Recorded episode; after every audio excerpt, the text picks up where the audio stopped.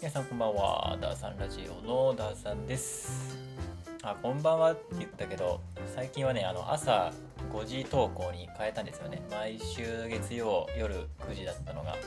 毎週月曜朝5時にしたんですよね。あのー最近あの、朝渋っていうコミュニティに入りましてですね、みんなで朝起き、早く起きましょうっていうだけの、まあ、コミュニティなんだけど、すごく面白くて、あのーまあ、早起きはね、三問の得って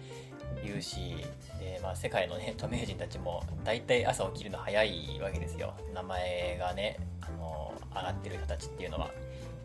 そういう本もいっぱいあるしね。だから朝早く起きていいことしかねえよっていうのは分かってるんだけど、ただ朝早く起きるっていうのを習慣にするのはなかなか難しい。そこで、あの、朝、毎朝早起きしようっていう大きいコミュニティを作ることでみんなでおはようって言い合うことによってそれを実現しようっていう、まあちょっと緩いね、コミュニティがあるんだけど、そこにね、最近僕8月から、えー入会しましてですね、朝早く起きるのを習慣化、まあだいぶね、もうできてきてるんだけど、そこでね、なんか面白いコミュニティあるだなと思って、あの、属してみた感じなんだけど、まあその、それもあってね、朝5時に投稿するようにしたので、えー今収録してるのはね、日曜の昼なんですけども、まあ明日の朝に上がるよっていう感じなんで、挨拶変えないといけないね。おはようございますみたいな感じにするのかな。なんか、慣れないなはい、どうもこんばんは。の、なんかテンションになっちゃうな。うん。まあいいや。というわけでございまして、えー先週あったことを、えっ、と、喋っていくだらじなんですけども、えっ、とね、今週は、えー、といくつかまたトピックがあります。えっ、とね、ストレンジャーシングスの話は全部終わっちゃったので、なんかね、後半に30分ぐらい大きいトピックを話すっていうのもこれからやってみてもいいかなと思いながらも、まあ、今回は普通にいくつかある話としては、一つは、えっ、と、なぜ日本にゴミ箱がないのかっていう話ですね。これはね、先月か先々月かあのすごくハマってたんだけどあの日本日本大好き好き外国人チャンネル YouTube チャンネルみたいなやつを片っ端から見てる時期があってその時にやっぱいろんな国の人が日本に来て驚くことの中の一つに挙げてたのがあの日本に来たらゴミ箱がどこにもないと。でゴミをどこに捨てたらいいかわからない。なのに日本はすごい綺麗どうなってるんだ不思議だっていう驚きっていうのが、まあ、日本に来た外国人あるあるみたいなやつでねあるらしいんだあるらしいんだけどそれに関しての、えーアップデート情報というかあの追加情報みたいなやつですね。はい。で次がえー、とソードアートオンラインと核のある僕らの世界ということで、えーソードアートオンラインってすごいね聞いたことがあるなーってずっと俺の中であったんだけどあのネットフリックスでおすすめに上がってきてあこれかと思って見ました。うん。えっ、とシーズン4か5ぐらいまであるんだけどとりあえずシーズン2までを一気見しましたね。2日ぐらいかけて。うん。一気見しました。あのすごくね面白いですね。うん。面白かったです。でそのねお話を、えーソードアートオンラインのお話をちょっと現実世界と絡めて考えてみたよっていうお話ですね。この次が、えー、と科学の発展で世界はどんどん良くなるのっていう話ですね。これはやっぱ子供の頃にさやっぱ思い描いてたのはこの勢いでさ科学がどんどん発展していったらさ僕らが大人になる頃には本当に何不自由ない世界が待っているのではってやっぱり子供の頃って誰しも空想すると思うんだよね。うん。ね。なんだろうな。それとのギャップの話かな。うん。でございます。えー、っとこれが最後かな。次が、えー視聴者の幼稚化とわがまま化。これは先週話した話があるんだけどそれをなんかなんだろうな。本当に身近で目の当たりにした実例を交えながらもう一回喋ってみようっていうこっちもアップデート版っていう感じになりますね。うん。ここで話したいのが一つ目がえっ、とヒカキンゲームスっていうね俺ゲーム実況チャンネルをですねあのヒカキンがやってるあのゲーム実況チャンネルですね。これをねあのまあだいぶ前からフォローしてるんですけども。でそれでね「ゼルダの伝説ブレス・オブ・ザ・ワイルド」っていう、まあ、僕もやってるゲームなんですけどそれが、えー、と4年ぶりに実況復活ってなってあのまあゼルダ発表当時から実況しててその当時ね2017年とかかな。途中で終わっちゃったんだよね。途中でぶっつりあの更新されなくなっちゃって。であのちょっとずつ情報解禁がありながらなんか夏頃にはやるかもみたいなことを言いながらあのついにあの実況再開ってなったんだけど全然なんだろうな期待外れだったっていうのですごいコメントが荒れちゃう事件があったんだけど、うん、やっちゃうとまあ、現在進行形であるんだよね。っていう話とあともう一つが、えー、東海オンエアの2泊3日寝たら即帰宅の旅でも、えーとまあ、同じようなことが起こったんだよね。うん、その話を、えーとまあ、先週のね視聴者の幼稚かわがままかっていうところに関連付けながら喋っていこうかなと思いますよと。はい。ということでございまして、えー、まず1つ目のお話は、えー、なぜ日本にゴミ箱がないのかですね。えーとね、まあ、あらゆるチャンネルでね、最近はもう見なくなっちゃったんだけど、うん、あの、日本大好き好き外国人 YouTuber チャンネルを見てて、必ず出てくるのはこれですね。まあ、いろんなのがね、うん、日本人はみんな優しいとか、ね、あの交番に行ったら何でも教えてくれるとかさその財布を、ね、50回落としても50回、ね、拾ってくれたとか大人でも年寄りでも子供でも、ね、目の前で財布が落ちたらすぐ拾ってすぐあの落としましたよって言って追いかけてくれるみたいな、うん、とかさいろんな動画がバズっているわけですよ。で僕らって海外のことを全然知らないじゃん。これも前で前ちょっとあの話したけどねあの海外ですごい大きな事件が、う、ん。かね大統領がどこどこの国の大統領が亡くなったとかが世界中ではすごいニュースになってるんだけど日本では全く報道されてなくてそのなんだろうな世界で当たり前とされているこの時こんな事件が起こったよねとかああいうのがあったよねとか今の世界はこういう感じでっていうのを全く日本人は理解してないっていう世界のニュースを全く知らないっていう話をしたことあるんだけどそれとは逆にあの世界も日本を知らないんだよね。そういった意味ではねその鎖国とはまた違うんだけどやっぱ島国特有の、ね、文化があってでちょっとやそっと日本に来たりとかその映像を見た見たりとかさトークを聞いたぐらいでは日本のことがなんか全く理解できないぐらいそのメンタリティが全然違うんだよね考え方だったり文化や習慣が。あまりにも違いすぎて、うん、理解ができなかったり追いつかない部分っていうのがあるんだけどその一つで、えー、紹介されるのが日本に行くとゴミ箱がない。なんでみたいなやつ。ででそのねその子がロシア人の女の子だったかな？言ってたんだけど、あのそれでななんでないんだろうと思いながら暮らしててでしばらくしたある日にその日本でできた友人にあのなんでゴミ箱がないのかっていうのをあの教えてもらえたことがあってでそれの内容っていうのがあの過去にね地下鉄サリン事件っていうテロ事件があってもちろん世界でそんなに大きく、まあ、世界でも報道されてるのだけどもその子は知らなかったらしくて日本でそんなテロ事件なんてあるんだ無縁なのかと思ってたって言ってたからまあ多分知らなかったと思うんだけどその影響で、えーと、その事件では、えーと、地下鉄のゴミ箱の中にサリンが爆,、まあ、爆弾というかねそういうのが仕込まれていてそれが大きな犠牲者を生むテロ事件となってしまったことから、えーと、街中にごからゴミ箱がそれでねその影響で消えていったっていう経緯を知って、えー、なんか一つ勉強になったわみたいな話をねしてたんだけど実はほん本当かっていうのを僕らは思うわけですよ。うん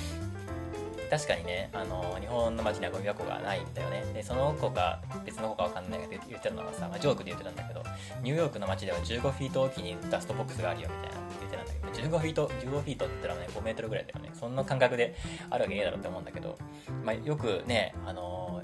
映画を見ると、見るもんね、そのゴミ箱が溢れて風で舞ってさ ゴミ箱はあるって設置されてるんだけどそのゴミがもう山盛りになっててでもう溢れすぎてて風でもうゴミが舞っちゃってる映像とかさあとちょっと裏道に入るともうゴミ箱箱がさ何十個もずらーって並んでてさそこにゴミが溢れてるみたいなの当たり前のように描かれてるというか映るじゃん。ね、なんかスパイダーマンとかがさ、あの変身するときにちょっと裏路地に行くんだけど、そこにはもうゴミ箱がブワーって並んでたりとか、もちろんストレンジャーシングスでも、バックトゥザフューチャーでも、そのゴミ箱がいっぱいある、ね、路地裏のワンシーンってよく映画で見るんだけどさ、本当にそうらしくて、ね。で、なんか、街に、街というか、住宅街に行ったらさ、その、家の前に巨大なゴミ箱があってでもちろんアメリカ人はさあの分別とかしないからあの巨大なゴミ箱があってでそこに家庭のゴミを全部一緒にまとめてで朝ね玄関から出てその庭の外にあるでっかいゴミ箱あの蓋付きのねでっかいゴミ箱の中に家庭のゴミをまとめて燃えるゴミとか燃えないゴミとか全て入れてガシャンって。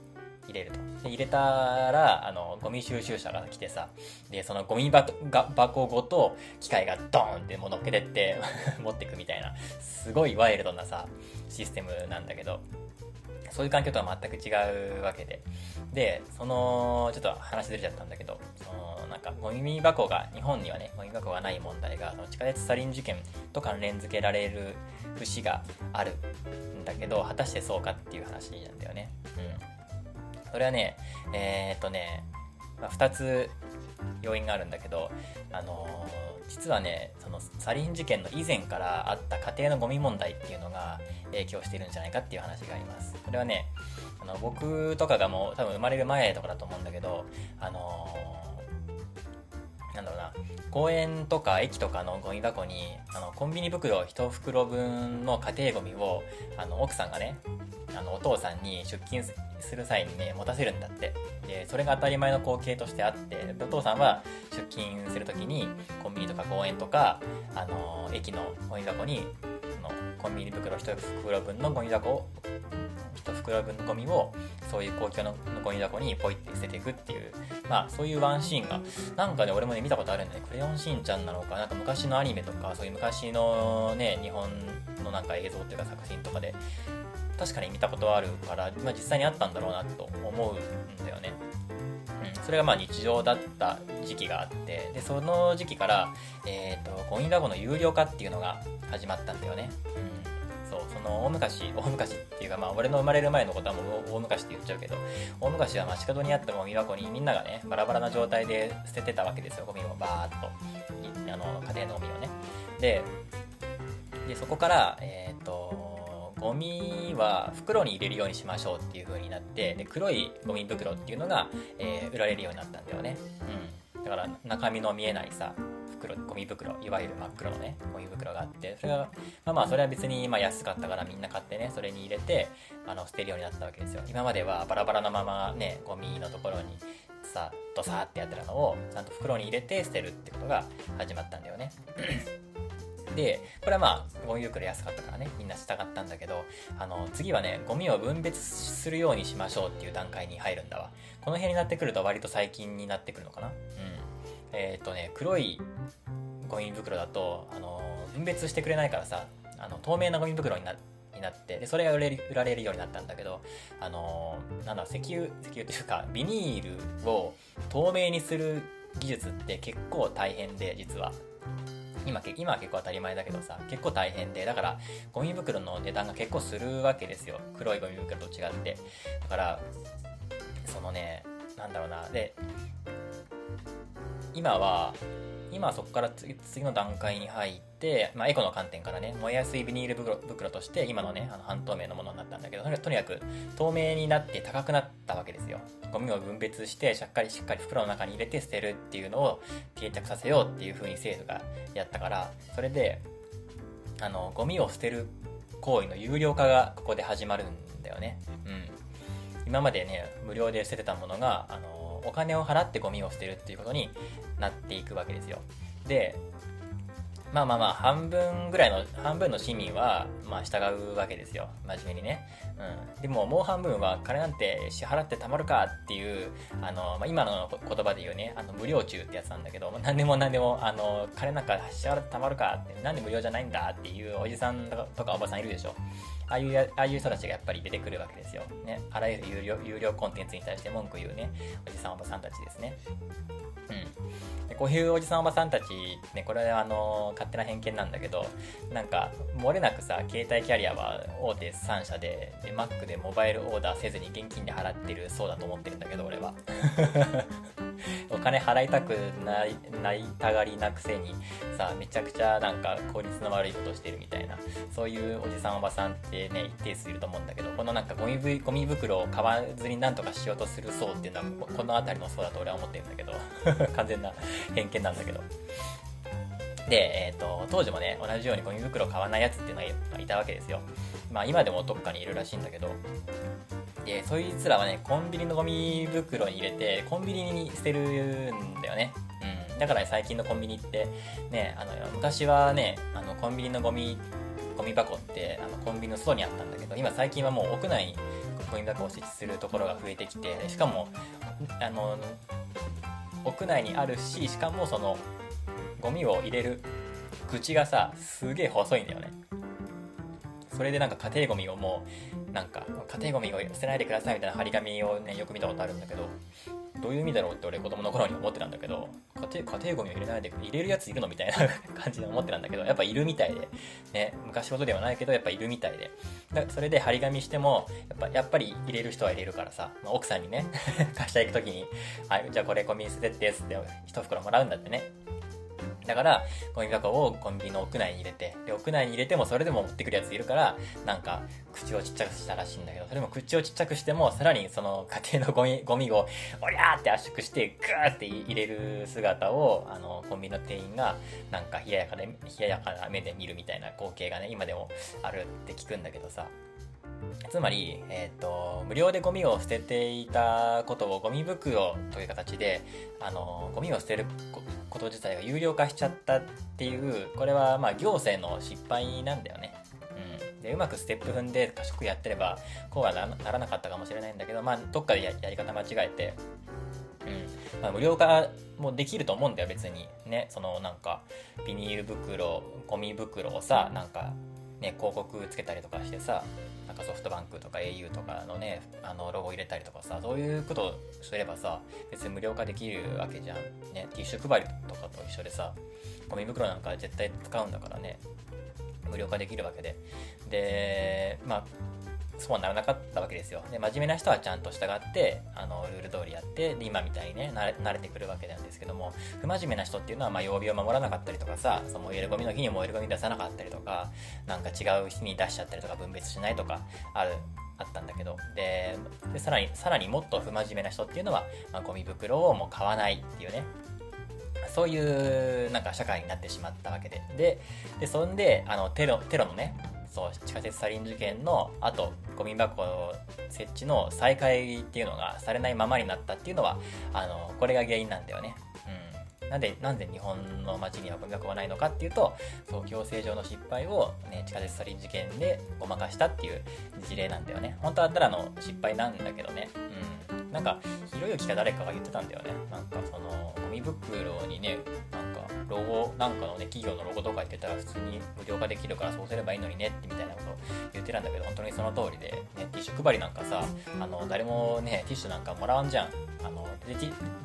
そのティッシュについてで広告があるから無料で配るんだけどそれをね別にゴミ袋でも同じことやればいいんじゃないっていう話であってっ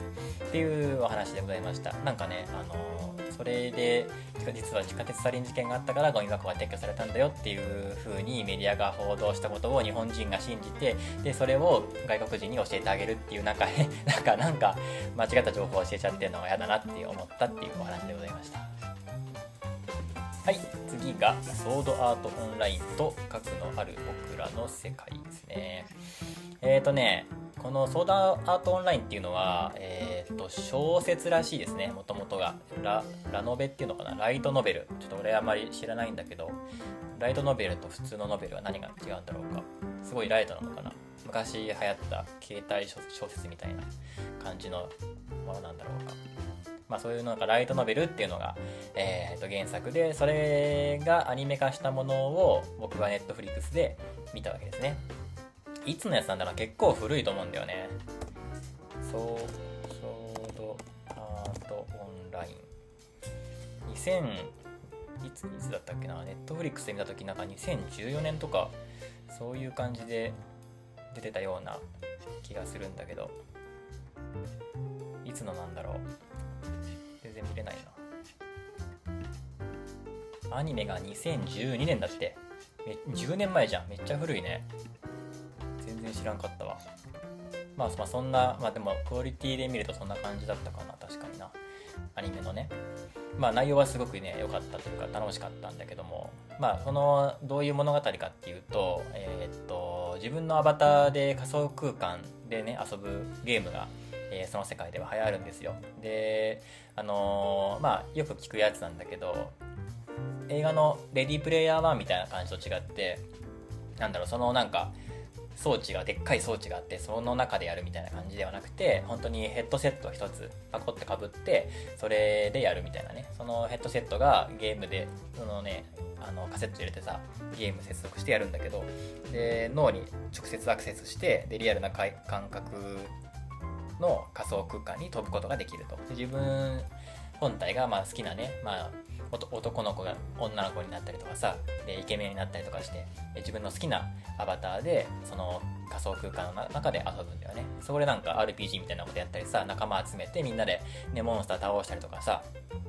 あの技を習得したりとかレベルアップとかしたりとかして、まあ、普通のロールプレイングゲームをあの仮想空間でねまるで自分が本当にね勇者としてやってるみたいにねやるたりするのがそういうのがまあ流行るというかそれが最新のなんか遊びみたいな感じでねやってるっていう世界観なんですね。で主人公がまあヘッドセットをつけて仮想空間に飛ぶんだけどゲームの中であのゲームの制作者が登場するんだよね。で俺はこのゲームを作ったやつだみたいな感じで出てきてああ知ってる知ってる有名な人だみたいな感じでみんな見るんだけどでそいつが、えー、登場してクエストが発生するんだよね。でそしたら、あのー、全員ねログアウトボタンをタップできなくなるんだよね、ま、ログアウトボタンを押したら、ね、普通にログアウトしてゲーム終われて、まあ、現実の世界でまあご飯食べるなり学校行くなりするんだけどログアウトのボタンがなくなっちゃったわけよ。そうなるとあのー、どうしようもないよね。この世界からなんだろう出ることができないというか。だって自分の実態はなんか椅子に座ってるのかねベッドで寝てるのか分かんないけど動かないわけで完全に脳のアクセスはそのゲームのヘッドセットかぶってるヘルメットみたいなやつにあの取られてるからさ。自分の力でヘルメットを外すことも無理やりね外すこともできないしでログアウトのボタンも押せないからもうその世界に取り残されたままになっちゃうわけよ。でしかもあのゲーム内で HP がゼロになる。つまり殺された場合はあの本人も本体も死んでしまう。そして第三者によってヘルメットを無理やり外されちゃってちゃった場合も突然死んでしまうみたいなね。そういうことをそういうことを言い出してでマジで？ってなって。でその世界で仮想空間の中で主人公たちが頑張って生き延びるっていうお話になってくるんだけどこれがね面白いんだよね。現実世界とのリンクも面白いしでそのあの仮想空間の中で2年ぐらい経っちゃうのよ物語の中で。でそうなそうなってくると世界はあのもうなんか受け入れちゃう側もいればそのなんだろうこのゲームをクリアクリアすることでね脱出脱出できるんだけどすごい難しいのよクリアするのが。で頑張ってクリアを目指す人たちとが現れたりとかね。でいろんななんかもうその中で社会が形成されてそこで暮らすんだけどまあでも大半の人があのまあ多分家族とかにあのヘルメットを取られてその場で死ん突然ね死んじゃったりするんだけど、まあ、主人公はなんかお金持ちだったからなんかあのー、それでヘルメットヘルメット取った瞬間に死んじゃうってことがもう一気にニュースで広がってで自分の息子のヘルメットは取らないようにしてでそのまま病院で点滴打ちながら植物人間状態として、えーと、無理やり生かされてる状態でゲームのゲームの中で主人公は、えー、頑張って生きてるみたいなそんな感じなのね。ででも2年もその中で暮らしてるともうどっちが現実か分かんないというかもうなんだろうなこのままでも良くないかっていう人たちも出てきてねなんか普通にこの世界この仮想空間の世界で趣味を楽しんだりとかさなんか魚釣りをしたりご飯作ったりで好きな人となんかデートしたりとかさそうそうそう。であそうそうあの初めアバターを使ってこの世界に入るって言ったんだけどそのアバターが全部解除解除されて自分のなんかなんだろうなあの顔自分の顔がねそのまま出るっていう時があってそれまで女の子がね半分以上いた世界だったのにじゃあじゃあ今からあの現実世界の顔になりますみたいな感じになったなった時に急におっさんばっかになった時めっちゃおもろおもろかったんだけど。そうそうそうそんな感じで、えっと、実際の顔になるんだよね。うん。このリアルゲームの世界の中では。でログアウトボタンが消えて実際の顔になってで実際の体力っていうのが表示されるようになってみたいなね。で主人公もその世界の中であの恋人を見つけてそこで家庭を持つようになるんだよね、うん、結婚して家族になってであの本当はねゲームクリア側のゲーム攻略チームっていうのかな？攻略チームのあの本当に先頭に立ってやるぐらいの強い主人公だったんだけどあのちょっと休もうかって言って恋人と一緒にあの田舎のねあの森の中に行ってそこで家を買ってで優雅な時間を過ごしてたわけですよ。でもよく考えたら現実の世界の僕らはどうなってるんだろうっていうのにふと気が気がつくんだよね、うん、だってそのねた多分親があの病院に移動させてくれてでそこで多分何て言うんだろう。医療処置を受けながら生きながらえてるリアルな体があるわけでそこそれが急に何らかの問題でねなんかその入院費が払えなくなってとかさお金の問題もあるわけじゃん。でなんか普通に体力が尽きてとかでいきなり衰弱してってさあの死んじゃったらこっちの何の予兆もなくこっちの仮想空間での自分が死んじゃうわけですよ。それに恐怖を覚えてでなんとかあのこの世界をクリアしようって言って再びね、あの攻略組の最前線に立って頑張るっていうのがシーンがあるんだけどうんなんか現実世界とリンクするなと思って今僕らがさ現実世界だと思って生きてる生きてるこの世界ももしかしたら仮想空間かもしれないよね仮想現実かもしれないよねっていう作品っていっぱいあるじゃん。あのー、SF 映画みたいなやつでさ。例えばね、まあ、マトリックスとかねそうだけどそういうのとかをちょっと思い出されるというか考えさせられるなって思うんだよね。だから僕らが今ここで、えーと、寿命が尽きるなりさあの事故に遭うなりして死んでしまったらパッと目が覚めてそこにはねあのなんだもう一人の自分がいてさリアルの自分がいてでまた新しいゲームを選んでさあのセットするなりさもう一回リプレイボタンを押して人生を始めるなりするのかもしんないけどさや死んだ後のことってさ誰にもわからないからこういう妄想が広がったりするんだけど、ね、そういうのを思い出せられるとそのなんだろう突然のゲームオーバーはっていうのはさ僕らが住んでるこの現実世界にもさ常にはらんでるなっていうふうに思うのよ。っていうのはあの8月6日にね広島県知事のねえー、っとゆ湯沢秀彦さんかな、うん、県知事の人なんだけどね広島の。でこの人の演説がねすごい良かったっていうのでちょっと話題になってたからちょっとあの引用するとねまあ多分広島の原爆の話から、まあ、県知事がねその平和記念公園とかでこういうのを演説するのかもわかんないけどなこのなんかなんだろうな一文がね結構長いんだけどちょっと抜粋して読もうと思います。これ結構なんかいいこと言うなと思ったんだよね。なんか上上からだけど、うん、すごいなんか感慨深い話だったのでちょっと読み上げると。えっ、ー、とねちょっと抜粋して読みますね、えー、他方で、えー、侵略戦争が勃発し天津さえその侵略国は核兵器の使用も辞さないとあからさまな脅しを世界にかけるばかりか。当事者でもない国の人々さえ身を守るためには核兵器が必要だと言い始めています。我々の多くが、え、侵略者の脅しから単なる虚勢ではなく実際に核兵器が使用される危険として認知したのではないでしょうか。つまり核兵器は現実の今そこにある危機なのです。ウクライナ侵略で世界が突然変わったわけではありません。世界の長い歴史の中で理不尽で大量の死を招く暴力は悪によりしかし時には正義の衣をかぶりながら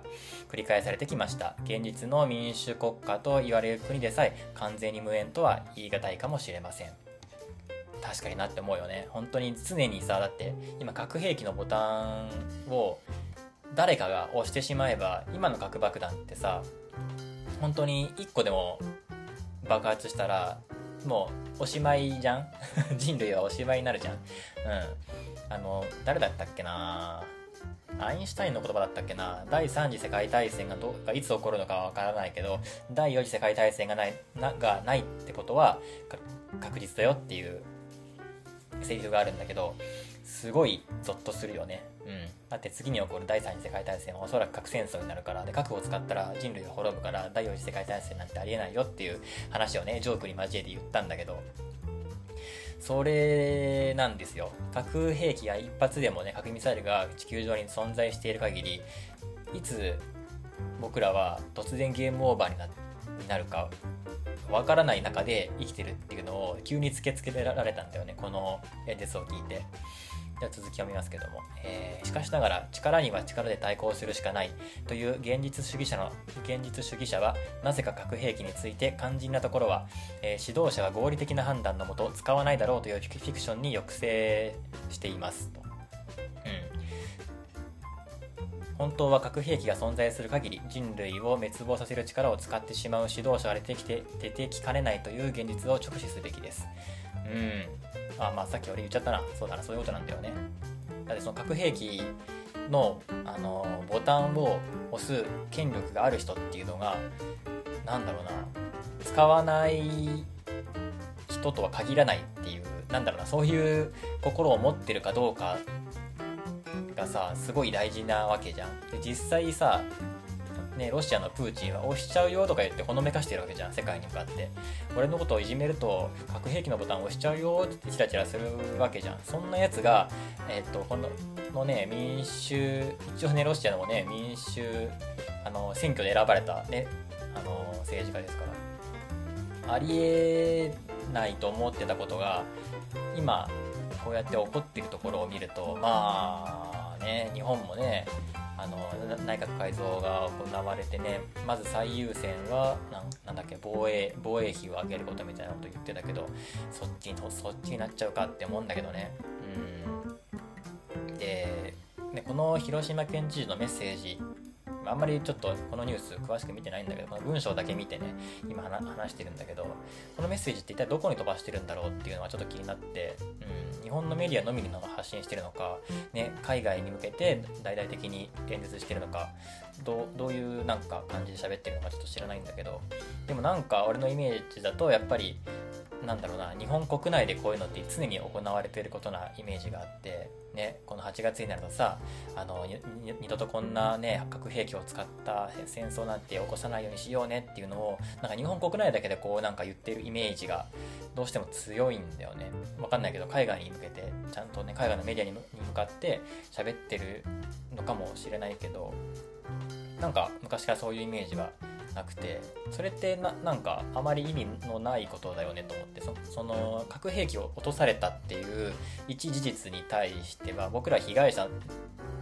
なわけであってその被害者同士が集まってもうこんなことが起こらないといいねっていうのを言い合うってまあ現実的には何の意味もないことででこの件においての加害者であるアメリカっていうのは、まあ、未だに、あの日本への原爆投下っていうのは戦争を止めた一手として、あのうん、こうするしかなかったよねっていうなんか世論形成で今の子供たちもね成り立ってるのを見るとメッセージ届いてないよなっていうふうに思うんだよね。うん、こんなことはしないようにしようね。こういう戦争はもうね今後未来起こらないといいねっていうのを国内で発信してることに何の意味があるんだろうっていうのは思っちゃうんだよね。これはやっぱりね全世界に言うとにメッセージとしてあの飛ばすべきだしそれができる僕らは唯一の国民というか唯一の人種、うん、民族なんだからそのなんか特権じゃないけどさそういうのをもっとなんだろうな生かす生かすべきなんじゃないかなっていうのはちょっと思ったな。でもこの言ってることっていうのはなんかすごい考えさせられるというかねソードアートオンラインでを見てる時に思ったんだけどあの県知事の言葉がちょっとよぎるよぎったなっていうふうに思うんだけど、うん、いつ急にジエンドっていうか ゲームオーバーが来るか分かんない中で僕らは生きてるんだなっていうねその核兵器をさボタン一つで世界を滅ぼしてしまう兵器をそのね変な人変なおじさんに預けてしまっていう世界の中で僕らは生きてるんだなって思うとすごいなんか怖くなったよね。うん。どんだけなんか防衛費を上げようが何しようがあんまり関係ないんだなっていうのはちょっと思いますね。うん。って思った先週でございました。はい。で次。科学の発展で世界はどんどん良くなるの？っていう話ですね。えーとねまあ、先ほどちょっと冒頭で話したようにあの社会とともにね発展してるこの科学のね分野ですよで最近になってもいろんな発見がついに絶えないんだけどこうやってね、科学が発展してってものがどんどん便利になっていくと、ね、きっと未来は何の不自由もないハッピーな未来に違いないってやっぱ子供の頃に思うわけですよ。で、それがなんか、そうじゃないんだなっていう風に思った瞬間っていうのが、やっぱ大人になる過程であるんだよね。これはさ、えー、っとね、現実で起こったことで言うと、えー、1973年に起きたオイルショック。うん。これね、岡田敏夫が言ってたんだけど、あのー、石油がなくなると聞いて、なぜか日本中のおばちゃんがトイレットペーパーを買い占めるっていう騒動が起こったんだよね。うん。これ本当に日本だけで起きた謎の現象なんだけど、あのー、えーと、なんか石油がそがなんかそこを尽きるみたいな話が出てきてでこの石油が長くなったらこの科学文明は終わってしまう。つまりこの科学文明が終わると心地よくお尻を拭けることができなくなってしまう。石油がなくなるとあのもうトイレットペーパー使えないっていうなんか謎の心理が働いてちょっとあんま詳しくないんだけどそういう心理が働いたらしくてでなんか日本中のおばちゃんがトイレットペーパーを買い占めるみたいなね。騒動があったらしいんだけどこれなんか歴史の授業で習ったけどほんまかいなって思ったしこれを勉強して習ったんだけど、ね。なのに、やっぱコロナになった時にさ、同じことが起こったんだよね。これを目の当たりにした瞬間に、あー、変わんねえんだって思った。変わんねえんだって思ったよね。我々は。うん。これだって、学校で習ったのになーっていう風にシンプルに思ったし、ねだって石油がなくなることとトイレットペーパーって関係ないのにさなんでこうなったっていうね。なんてダサいんだなんて頭が悪いんだってやっぱ勉強した学生ながらにさみんな多分思ったと思うんだよこれは。ね。なのについ一昨年にねコロナで同じことが起こったっていうね。ねまあ歴史は繰り返すっていうけど本当にそうなんだって多分人生で初めて思ったかもしれないねこの出来事っていうのはっていうのをふと思い出したお話でございますでねやっぱねなんかおばちゃんって言ったけど、やっぱなんかおばちゃんのイメージなんだよね、これやるのって。日本中のおばちゃん。な んこれ多分偏見なのかな統計取ったら多分ちゃんと、なんかおじちゃんもおばちゃんもなんかな、ならす、な、なれるというか、気がするんだけど、なんかどうしてもおばちゃんの印象があるんだよね。で、やっぱなんでかっていうとね、うちの母親がまるっきりそうなんだよね。うん。まあ、知らんけど。多分ね、そういうタイプだからおそらくそうだと思うんだけど、あの、やっぱりコロナの時にマスクとかトイレットペーパーを買い占めてた、あの、側の人間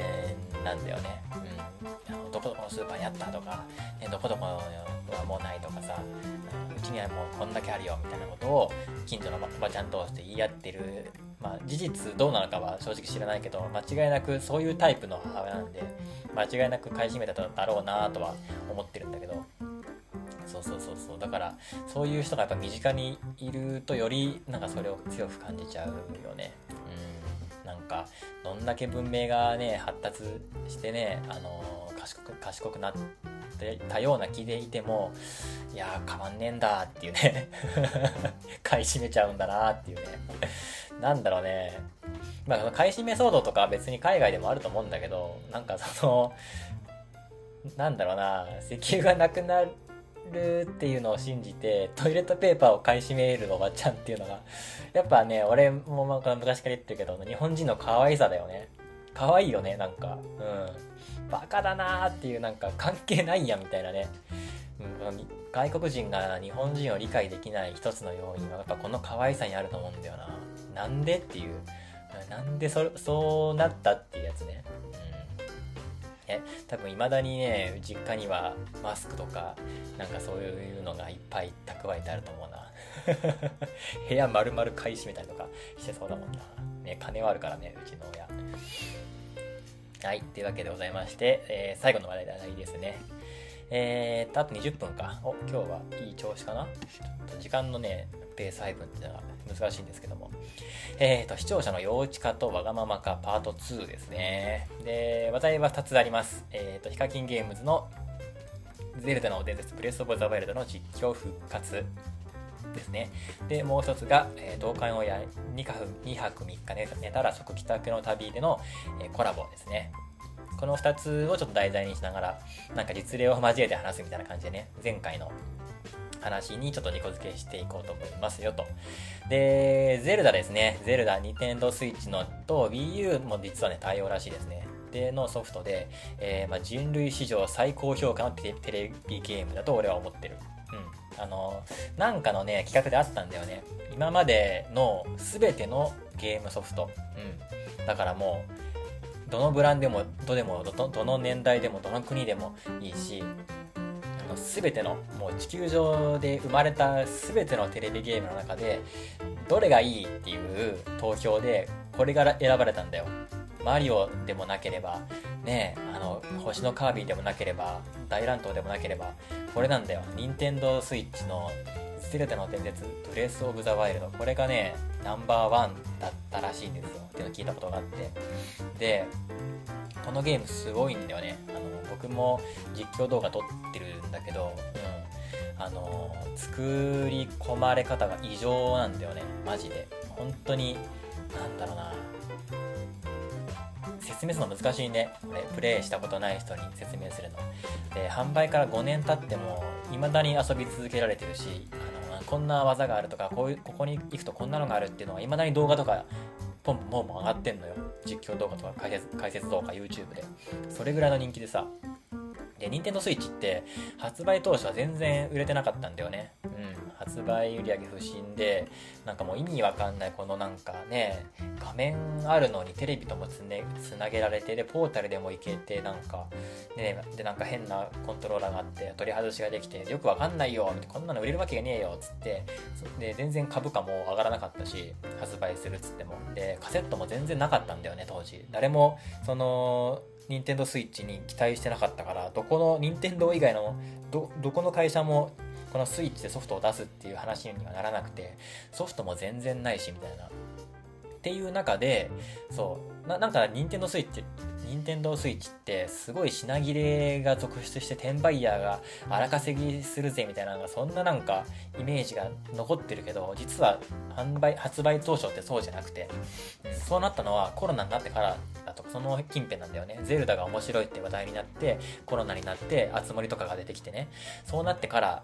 がスイッチのあのなんかあの急上昇をした時であって販売当初は誰も期待してなかったんだよ。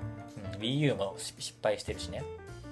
で、そんな中で、あのー、ゼルダの実況を始めたヒカキンっていうのは、まあ偶然、偶然だと思うんだけど、あのー、まあ英断だったわけですよ。うん。結果的にこれだけ人気なゲームになったし、任天堂スイッチもさ、未だにね、あのー、任天堂の最前線のハードだよ。5年前のハードなのに。うん。で、そうそうそう。で、スイッチ発売と同時にそのゼルダも発売されてねあの同時発売みたいな感じでそれであのすぐ実況を始めたのがほとんどねニコニコでも YouTube 界でもほとんどいなくてゼルダのあのブレス・オブ・ザ・ワイルドを発売当時に実況してた人ってほとんどいなくて誰も期待してなかったからねゲーム機に。でもそんな中でゲーム実況をスタートしたのがヒカキンなんだよ。これはねあのすごくてでしかも面白いんだよね、実況が。うん。まあ、ヒカキンゲーム下手でさ、あの全然うまくいかないし、で、とてもじゃないけど、あのすごいボリュームのあるゲームなのね、これ。オープンワールドって言って、目に見える範囲どこにでも行けるんだよ。どこにでも登れて、どこにでも下れて どこにでも行けるみたいなね。だから、でしかも、どこにでも行けるゲームだからこそ、その、移動してる時間がすごいつまらなくならないように、本当にいろんな数のすごい数のねいろんな種類のなんか飽きさせないクエストがもう至る所にあるのよ。なんかで100年前100年間眠りについていたリンクが主人公なんだけど100年前に起こった戦争みたいなのがあってそのなんか歴史みたいなものをが全部その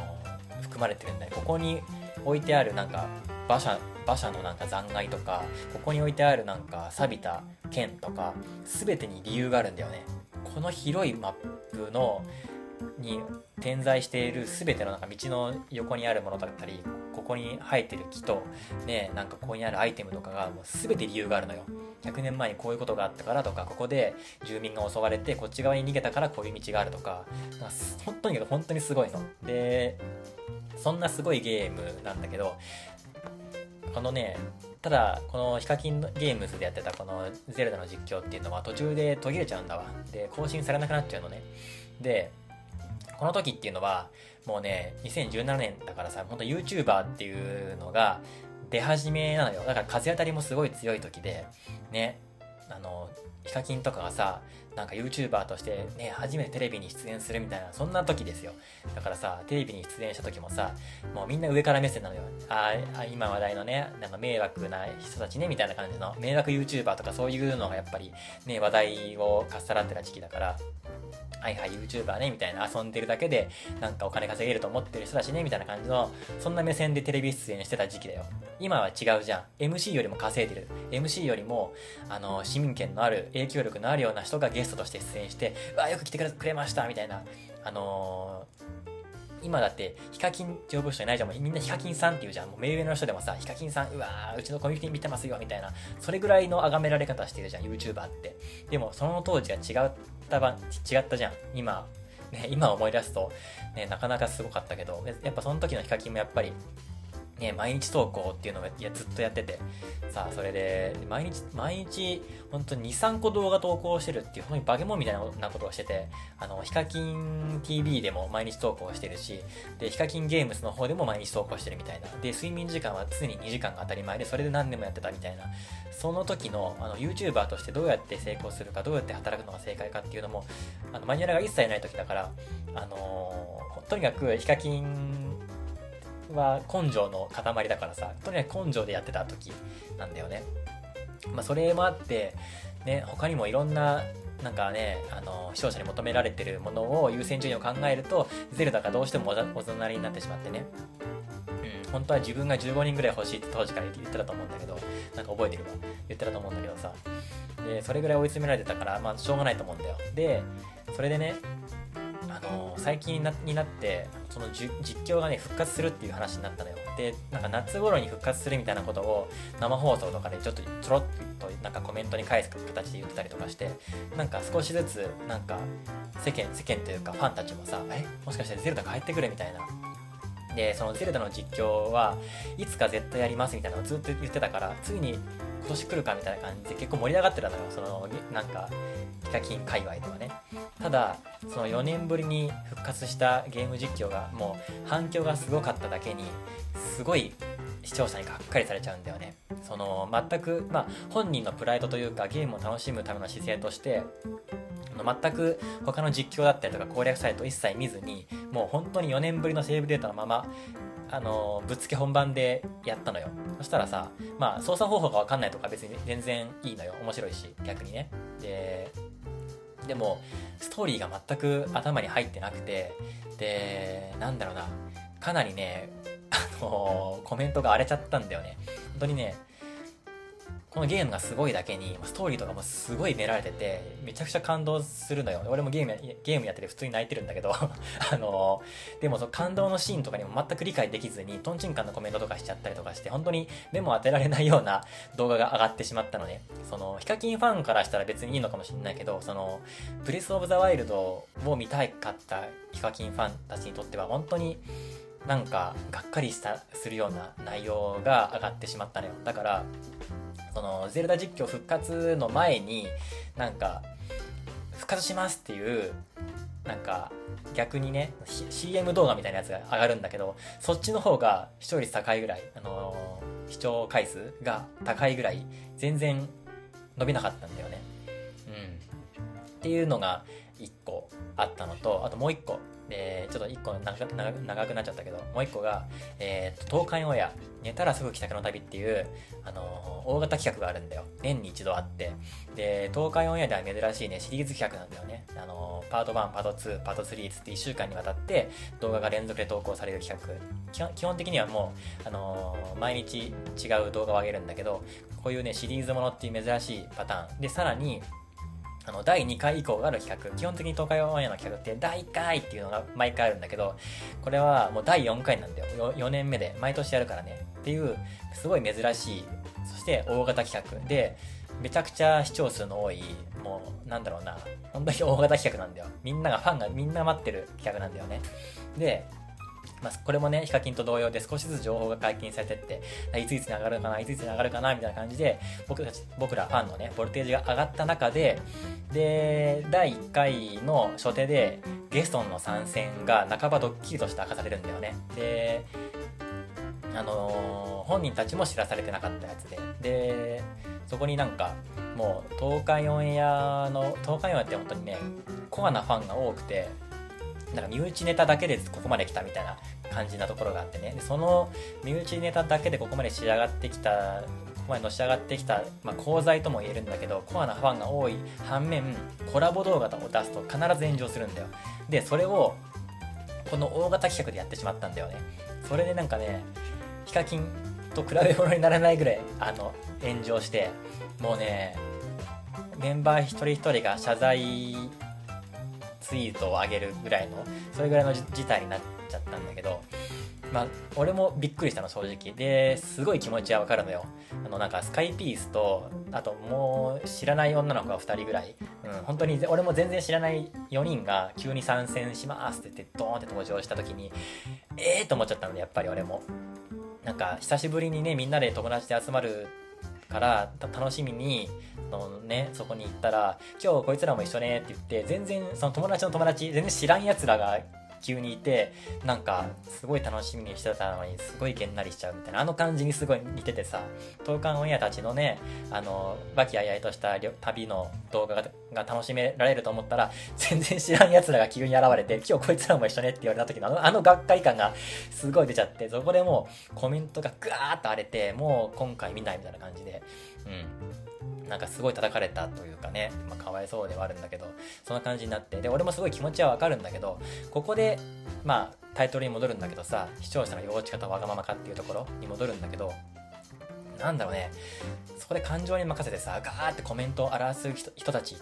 が多分それなんだよ。で、それやっぱ違うよねっていうふうに思うんだよね。だってね、無料で見てるくせにね、クリエイターのモチベーション下げるコメントわざわざ書き込むのって一体何なんだろうっていう風にそこやっぱ思うわけですよ。うん。で、なんだろうね。こういうの変わるといいなって思うんだけど、あのー、僕の個人の、まあ、持論としては社会の常識が変わるのには、まあ、最低でも2世代を要するって思ってるのねだから僕らの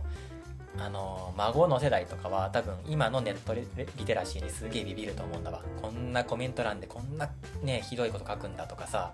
ね。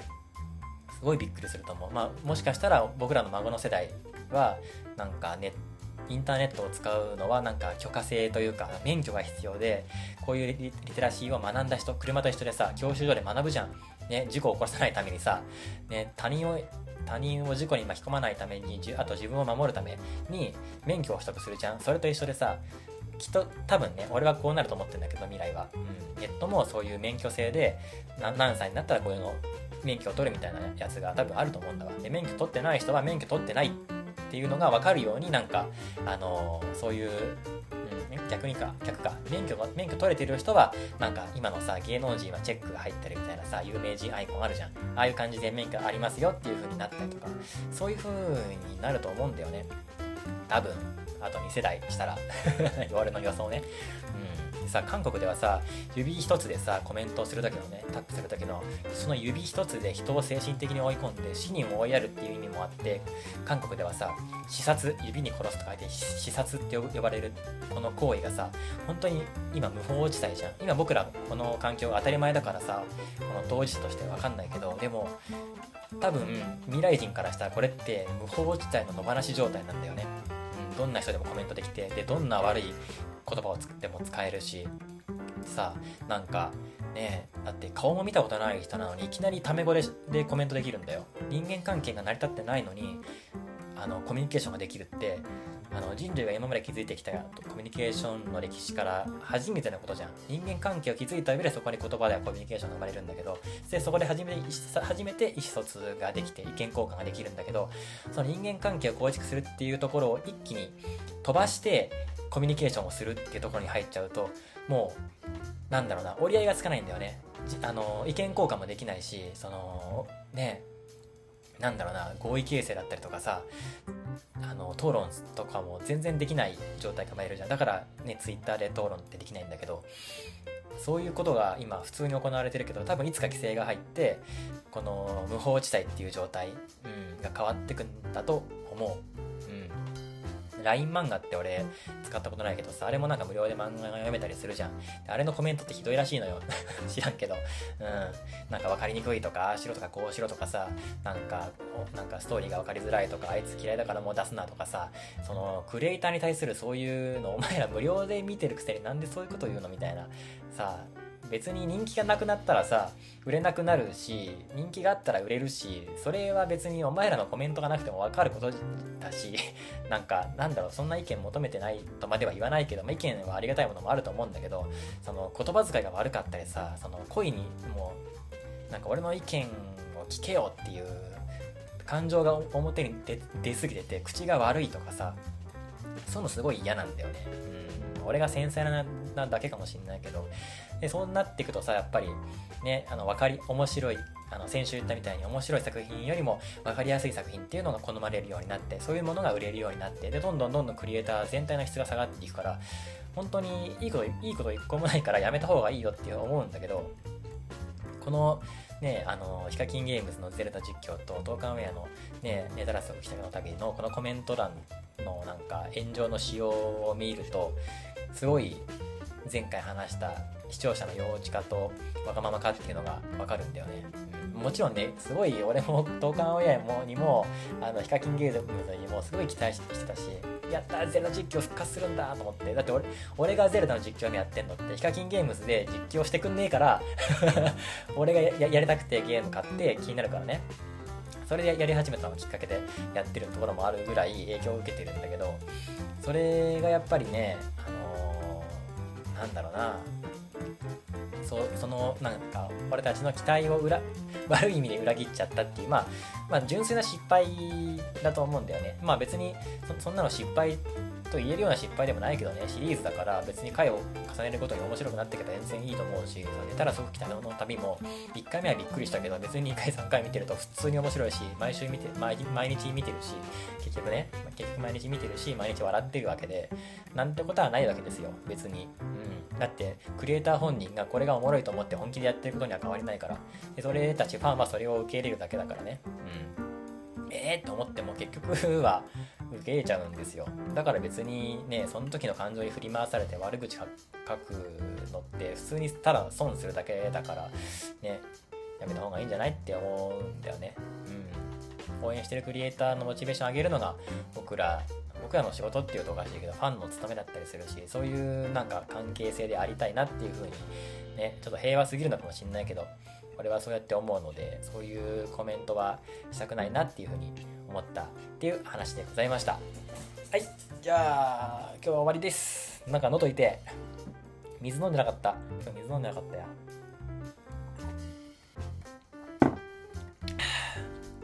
はい。じゃあ今日の話はですね、えー、なぜ日本にゴミ箱がないのかっていうのの、えー、真相の方を、えー、喋ってきました。これからね、外国人のお友達ができた時は、この質問絶対されるので、えー、っと、行政の問題ですよっていうふうに答えてあげてください。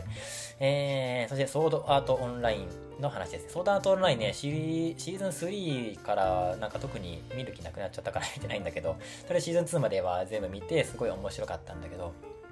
それと同時に今僕がらが現実だと思ってるこの世界っていうのは果たして現実なのかっていうのとあの核が存在する時点でいつでもゲームオーバー強制終了っていうのがあの僕らの知らないところであっという間に訪れてしまうっていうあの可能性をはらんでいるなっていうのを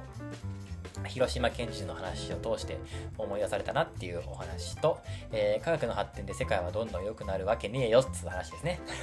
あのー、そうさせないおばちゃんたちが日本にはたくさんいるのでね、そうはならないよっていう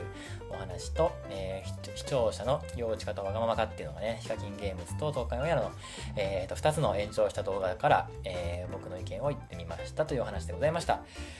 はい、それではまた次回のダらラでお会いしましょう。毎週朝5時投稿になりました。